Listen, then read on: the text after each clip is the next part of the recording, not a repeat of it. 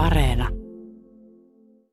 Me ollaan Radio Suomen sunnuntaivieraan kirjailija Emmi Itärannan kanssa nyt Tamperelaisen elokuvateatterin aulassa ja jossakin näistä saleista ihan hetki sitten alkoi päivänäytös sun teemestarin kirja romaanin perustuvasta vedenvartija-elokuvasta. Ja se on tietysti nyt jo jonkin aikaa tuossa pyörinyt elokuvissa ja sitä on tehtykin jo jonkin aikaa tai pitkänkin aikaa elokuvaa. Mutta vieläkö sä pystyt palauttaa mieleesi sen tunteen, kun sulta ensimmäistä kertaa kysyttiin, että saisiko tästä tehdä elokuvan?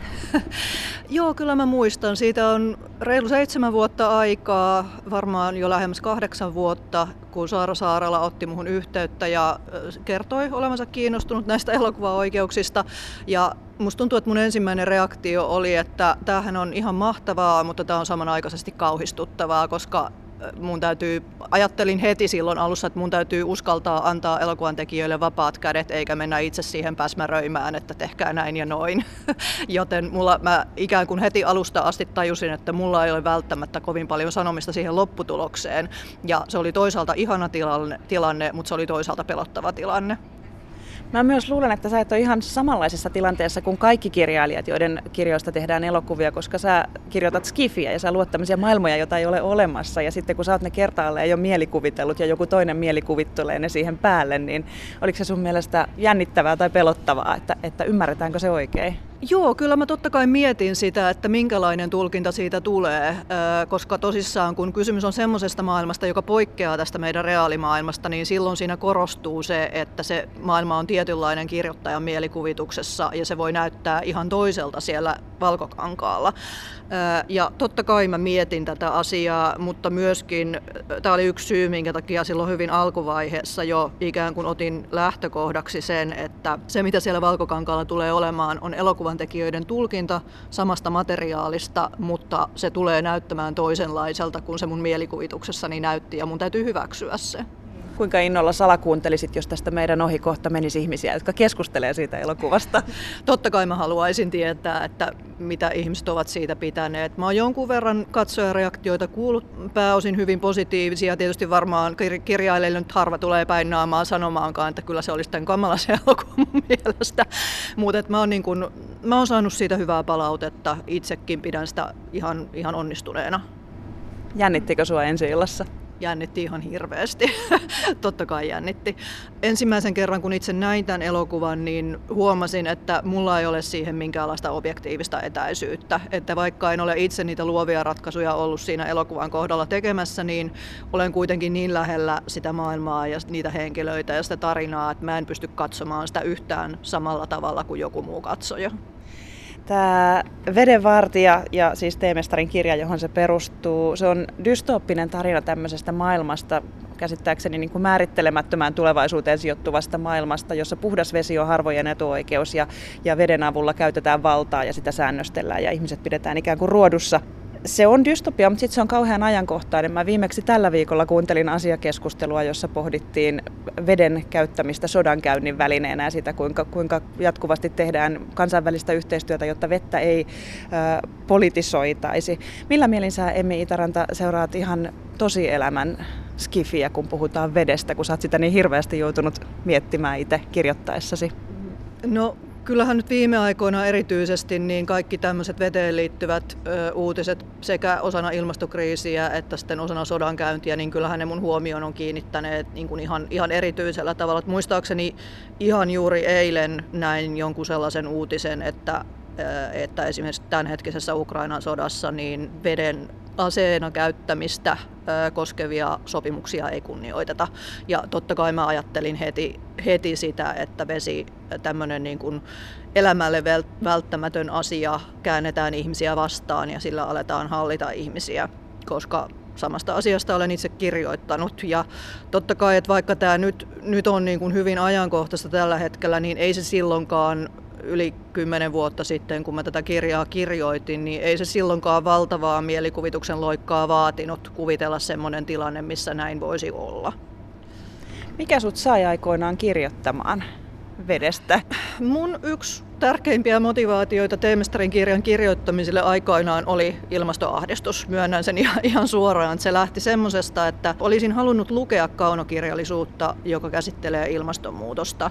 Ja kyllä sitä siihenkin aikaan oli, mutta sitä oli todella paljon vähemmän kuin nykyään. Ja koska mun oli vaikea löytää niitä romaaneja, jotka ikään kuin tois ilmastokriisin ja ilmastonmuutoksen keskiöön, niin ajattelin, että ehkä mun pitää itse kirjoittaa tästä aiheesta, koska mä en näe muiden kirjoittavan siitä mielestäni riittävästi.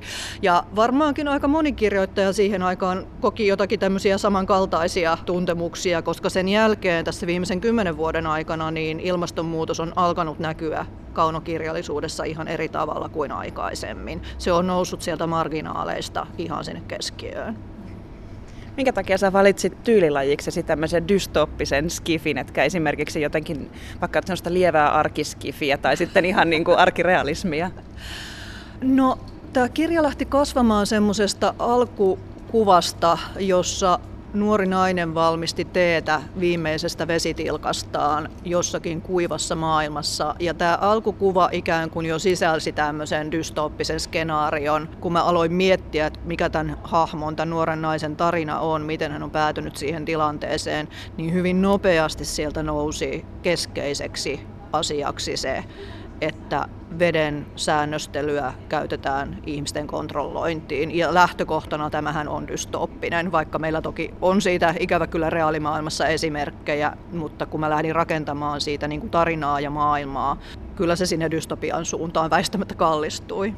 Mä kysyn nopeasti ennen kuin mennään dystopian pidemmin, että ootko tee-ihmisiä? Olen tee-ihmisiä. Olen kyllä hairahtunut myös kahvinjuojaksi viime vuosina, mutta kyllä olen, mulla on varsin laaja teekokoelma kotona. No niin. Mm. No mutta jos puhutaan tuosta dystopioiden kirjoittamisesta, koska tavallaan semmoisessa maailmassahan sä olet sitten jatkanut kirjojen kanssa, niin minkälainen mielikuvitus sulla on? Siis miten sun mielikuvituksesi toimii? Miten sä kuvittelet, mielikuvittelet, kuinka tarkasti sä luot omassa päässäsi, Emmi Itaranta, nämä sun maailmat? Mulla on ilmeisesti vähän semmoinen ahdistuneisuuteen taipuva mielikuvitus, koska mä taivun tosiaan kirjoittamaan enemmän dystooppisia kuin utopistisia maailmoja. Kun mä lähden kuvittelemaan näitä maailmoja, niin mä olen aika perinpohjainen. Eli mä saatan kirjoittaa niistä maailmoista itselleni hyvinkin laajoja kuvauksia ja niin kuin monenlaisia yksityiskohtia, mitkä ei välttämättä näy siellä lopullisessa romaanissa ollenkaan, mutta ne on mulle kirjoittajana tärkeitä, jotta mä voisin laittaa sinne romaaniin sitten ne asiat, mitkä mun mielestä siellä tarvii olla lukijaa varten.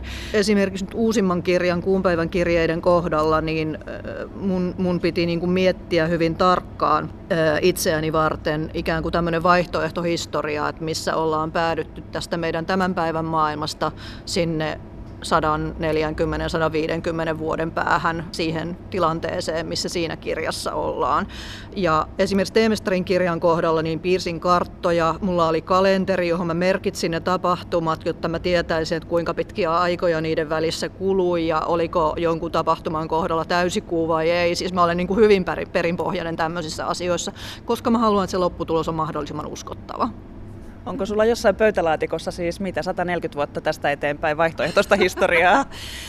Ei mulla ihan, ihan kovin laajasti ole, mutta kyllä mä niin kuin jouduin miettimään, että mitä tässä välissä on tapahtunut ja minkälaisella aikataululla on lähdetty rakentamaan tässä kuvitteellisessa tulevaisuudessa siirtokuntia maapallon ulkopuolelle. Koska jos mä en olisi ensin selvittänyt itselleni ja päättänyt ikään kuin, että miten, miten ne tässä vaihtoehtohistoriassa kautta tulevaisuudessa menee, niin mä voisin kirjoittaa sitä kirjaa.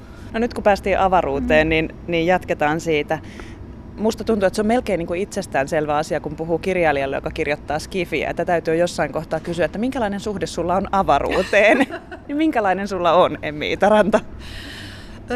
Itse asiassa tämä voi kuulostaa oudolta dystopiakirjailijan suusta, mutta mun suhde avaruuteen on jollakin tavalla utopistinen. Mä oon lapsesta asti ollut suuri Star Trek-fani ja jotenkin mun, mun niin kuin ajatus siitä, että kun sinne avaruuteen mennään, niin perustuu tämmöiseen Star Trek-utopia-todellisuuteen, jossa siellä nyt sitten kuljetaan pitkiä matkoja ja ollaan aluksilla, missä ihmisillä on kaikkea, mitä tarvitsevat. Ja sotilaallisia konflikteja ei juurikaan enää ole, koska niistä on päästy eroon ja yli ja ää, rahakaan ei enää tarvita maksuvälineenä. Eli siis mun, mun niin kuin ajatus avaruudesta on tämmöinen kaikin puolin hyvin epärealistinen, koska se perustuu tämmöiseen lähtökohdiltaan utopistiseen skifiin.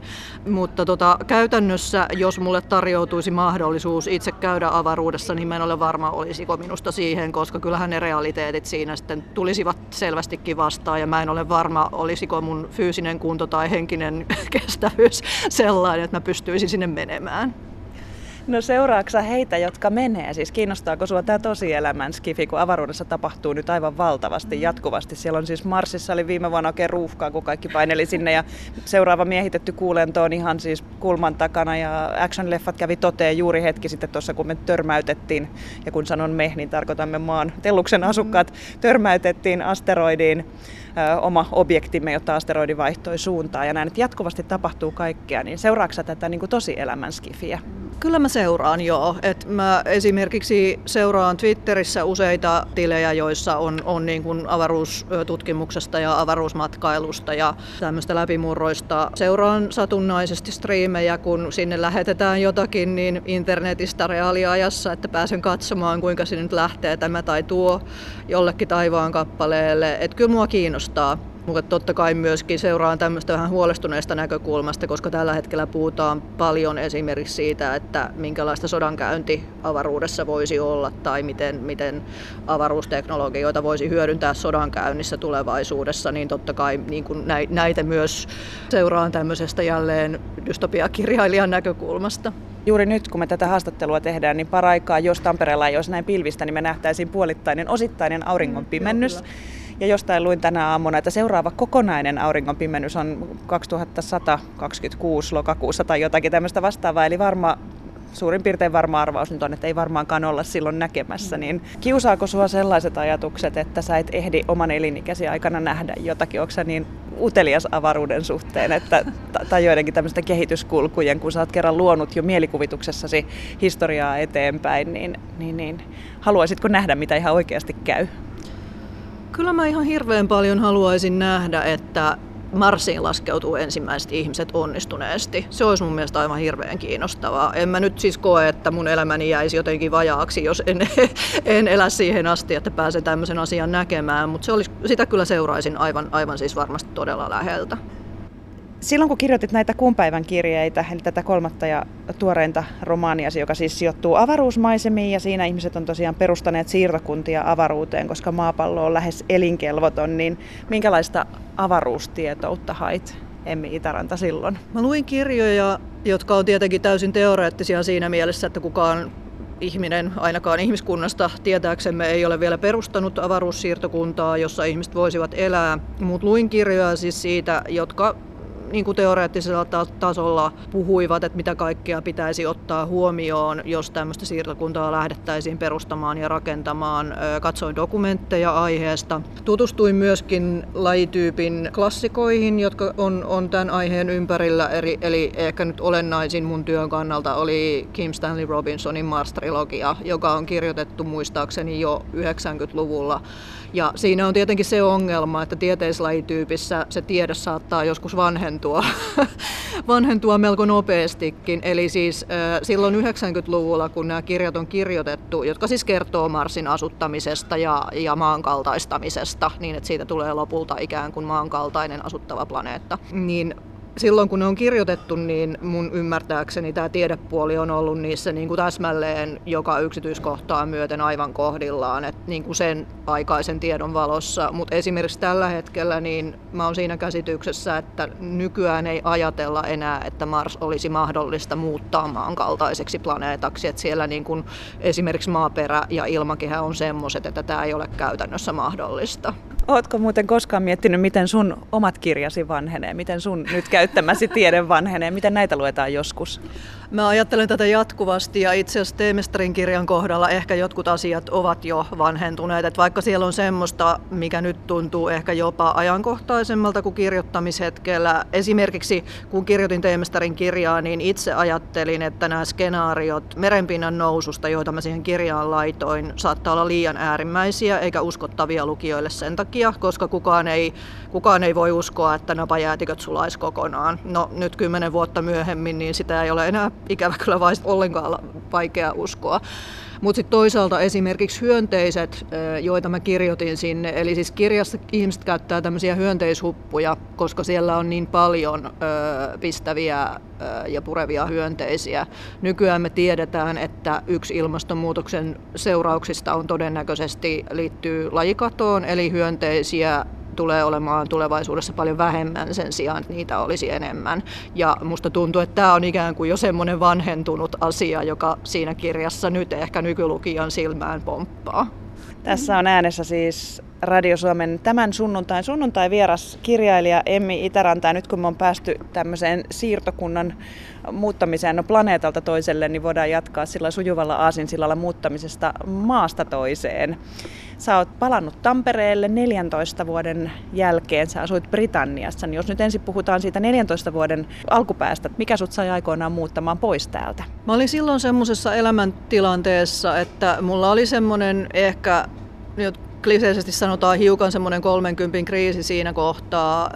Mulla oli täällä vain lyhyitä pätkätöitä, en onnistunut löytämään mitään niin kuin pitkäaikaisempaa työtä omalta alaltani Suomesta. Halusin tehdä jonkun ison elämänmuutoksen ja mietin sitten siinä kohtaa, että haluaisin haastaa itseni tekemään jotakin ehkä semmoista, mistä en ole edes ihan varma, että pystynkö siihen.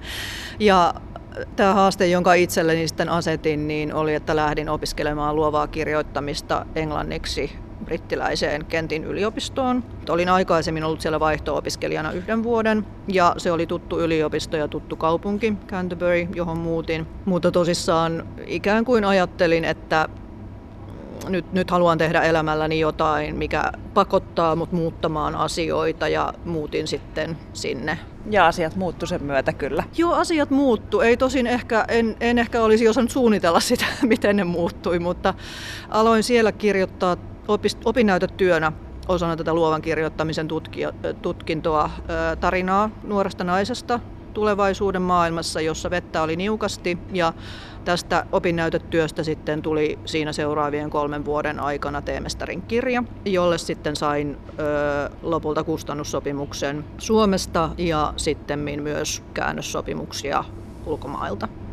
Ja niitähän on siis mittava määrä, kattelin tuossa, että, että parisenkymmentä kieltä ainakin. Ja täytyy muuten mainita, että englanniksihan tosiaan kirjoitat itsekin. Ö, jos puhutaan kotimaista, puhutaan nyt ensin vaikka tuosta Isosta Britanniasta. Mehän seurataan Suomessakin Ison-Britannian uutisia päivittäin. Nyt puhutaan pääministerin vaihdoksesta, mutta on ollut Brexit, monarkia-asiat tietenkin ja kaikki tämä. Mutta ylipäätään yhteiskunnalliset asiat siellä, niin, niin kun sä itse katsot nyt 14 vuotta siellä asuneena maata, niin mitä sille tapahtui sinä aikana? Minkälaiseen maahan menit ja minkälaisesta muutit nyt sitten Suomeen? Mä muutin sinne juuri ennen vuoden 2008 talouskriisiä. Ajattelin silloin muuttaessani muuttavani suhteellisen vakaaseen maahan, suhteellisen monikulttuuriseen maahan, jossa ikään kuin mun olisi helppo elää ja tehdä töitä ja opiskella. Ja muutaman vuoden se ehkä tuntuikin siltä, mutta täytyy myöntää, että kyllä se tässä, tai sen, sen 14 vuoden aikana, minkä siellä asuin, niin kyllä siellä aika iso muutos tapahtui. Ja ihan siis todella iso asia oli tämä Brexit-kansanäänestys silloin vuonna 2016. Tästä on jotenkin kauhean vaikea antaa konkreettista esimerkkiä, kun ihmiset multa on kysyneet monta kertaa, että no miten tämä sitten vaikutti sun elämään, vaikuttiko se sun arkeen tämä Brexit. No ei se hirveän paljon sillä niin kuin suoranaisesti vaikuttanut, mutta henkisesti ja emotionaalisesti sen vaikutus oli valtava. Ja mä oon puhunut tästä paljon muidenkin siellä asujien tai asuneiden EU-kansalaisten kanssa. Tunnen useita, jotka ovat muuttaneet sieltä pois samankaltaisista syistä kuin mäkin muutin. Ja meillä tuntuu niin kuin monella olevan sellainen kokemus, että siihen asti, tähän kansanäänestykseen asti, niin olo oli siinä maassa suhteellisen kotoisa ja tervetullut ja sen jälkeen se ei enää ollut sitä. Eli semmoinen niin kuin ilmapiirin muutos joka yhtäkkiä tuntui niin kuin, että tämä kansanäänestys ikään kuin antoi luvan puhua ääneen kaiken näköiset muukalaisvastaiset ja muut vähemmistöihin kohdistuvat ennakkoluulot. En väitä, että ne olisi sinne niin kuin yhtäkkiä ilmaantuneet yhdessä yössä. Totta kai ne oli olleet siellä olemassa, eihän mistään niin kuin tyhjästä aineellistu.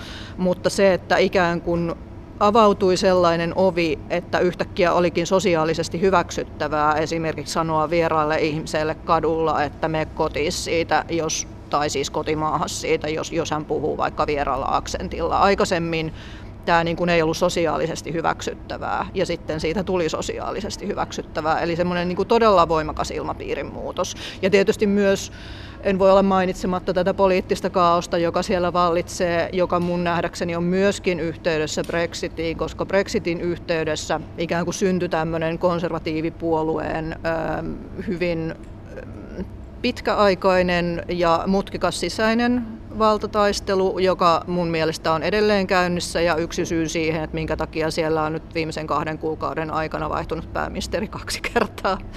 Eli Britanniassa tapahtui tämmöinen aika totaalinen muutos. Entäs sitten Suomi, 14 vuotta pois täältä, mm. niin huomasitko tullees erilaiseen maahan kuin mistä lähdit aikanaan? Kyllä mä koen, että Suomikin on tänä aikana muuttunut, mutta mun on ehkä jotenkin vaikeaa niin kuin toistaiseksi vielä saada ihan kiinni siitä, että millä tapaa. Että vaikka mä oon nyt täällä yli vuoden ollut jo, niin se on kuitenkin suhteellisen lyhyt aika. Silloin kun mä tulin takaisin Tampereelle viime vuoden kesällä, niin mä koin, että Tampere on ikään kuin jollakin tapaa paljon suurempi ja kansainvälisempi kaupunki kuin se oli 14 vuotta aikaisemmin, kun mä lähdin täältä. Ja mä pidän tätä positiivisena, tätä muutosta. No nyt me ollaan tässä eurooppalaisen tuntuisessa kaupungissa. Mm. Ihmiset kerääntyy päiväleffaan, ollaan elokuvateatterin aulassa ja tuolla tosiaan vedenvartijakin jossain noista saleista pyörii, joka perustuu siis sun kirjaasi. Minkälaista vaihetta sä elät Emmi Taranta nyt? Onko sulla jotain työn alla? Minkälainen ammatillinen sykli on menossa? Miten sä työskentelet? Mulla on uusi kirja työn alla, mutta tällä hetkellä tänä syksynä se etenee aika hitaasti, koska mulla on tänä syksynä aika paljon ö, esiintymisiä ja tämä on ihan itse valittu tilanne. Mä, olin, mä olen mukana Naisten Pankin luennaiselle ammattikampanjassa ja reissaan sen takia aika paljon ö, erilaisissa iltatilaisuuksissa. Vuoden alusta olen sitten vähintään neljä kuukautta. Pidän ihan semmoista aikaa, että en ota matkustamista tai valmistelua vaativia esiintymisiä siitä syystä, että pystyn paremmin keskittymään kirjoittamiseen. Olen sillä tavalla putkiaivoinen ihminen, että mun on helpointa keskittyä vain yhteen asiaan kerrallaan. Mä en tiedä, haluatko vielä paljastaa, mistä meinaat seuraavaksi kirjoittaa, mutta mä kysyn, että minkälaista taustatyötä olet tehnyt? Jos sä oot aikaisemmin joutunut etsimään tietoa vaikka mistä hyönteisistä ja avaruusasemista ja kaikesta, niin mistä kummallisuuksista sä tällä hetkellä kollaat kaikkia saatavissa olevaa tietoa? Joo, kirjan aiheesta en halua vielä paljastaa paljastaa kovin paljon, mutta taustatutkimuksessa keskityn tällä hetkellä ennen kaikkea suomalaiseen kansanperinteeseen. Mitä sä teet kaikella ylijäämätiedolla, kun sulla on tuommoinen työskentelytapa, että taustatyöt tuottaa sulle valtavan määrän tietoutta kaikesta mahdollisesta, niin ootko sä illanistujaisissa se, jolla on pari hauskaa juttua aina kerrottavana tai niin kuin haluaisin puhua tästä ja tästä seuraavaksi? Mitä sä teet sillä kaikella informaatiolla? No mä ainakaan en ole illan istujaisissa se, jolla on hyviä anekdootteja ja tämmöistä niin kuin sosiaalista, sosiaalista hauskuutta tai hyvää läppää. Mä, mä en ole se tyyppi. Mutta mä oikeastaan ajattelen, että ei ole semmoista ylijäämätietoa, vaan kaikki se tieto, mitä, mitä mä ikään kuin hankin ö, kirjoitusprojekteja tai muita töitä varten, niin kaikki jää ikään kuin semmoiseen suureen kompostiin, josta sitten pikkuhiljaa sieltä joskus kasvaa jotakin muuta. Ei välttämättä sitä, mitä mä oon tällä hetkellä hetkellä tekemässä tai mitä varten mä oon sen tiedon alun perin hankkinut. Eli joskus määrittelemättömässä tulevaisuudessa, sinne kuuluisessa määrittelemättömässä tulevaisuudessa meet talikolla pöyhäseen ja sieltä saattaakin jotain tulla. Joo, kyllä se vähän näin toimii. Joo. Mulla itse asiassa oli semmoinen metodi edellisen kirjan kohdalla. Tein sillä tavalla, että kun mulla oli ensimmäinen käsikirjoitusversio valmiina, niin hautasin sen kuukaudeksi vihannespenkkiin puutarhaan, joka mulla silloin oli Englannissa, koska mun piti löytää semmoinen tapa, että mä jaksan pysyä siitä tekstistä kuukauden erossa ja annan sen ikään kuin hautua siellä itsekseen ja kasvatella omia sivuhaarojaan ilman, että mä lähden sorkkimaan sitä. Tekstit on joskus hyvä mun mielestä jättää lepäämään ja ainut tapa, millä mä osasin tehdä tänne on, että mä laitan sen tekstin niin kuin fyysisesti sellaiseen paikkaan, josta sitä ei ole ihan helppo kaivaa esille kirjaimellisesti.